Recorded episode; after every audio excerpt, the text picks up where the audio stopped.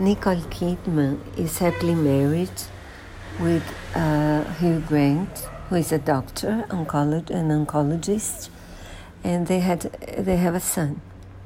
And one day he disappears, and then uh, he's accused of murdering the mother of one of his son's colleagues. And it's a good story. There are only six episodes, and they are both very well in the series. And also, Donald Sutherland, who is the her father. And it's the story interesting, so I think it's worth watching.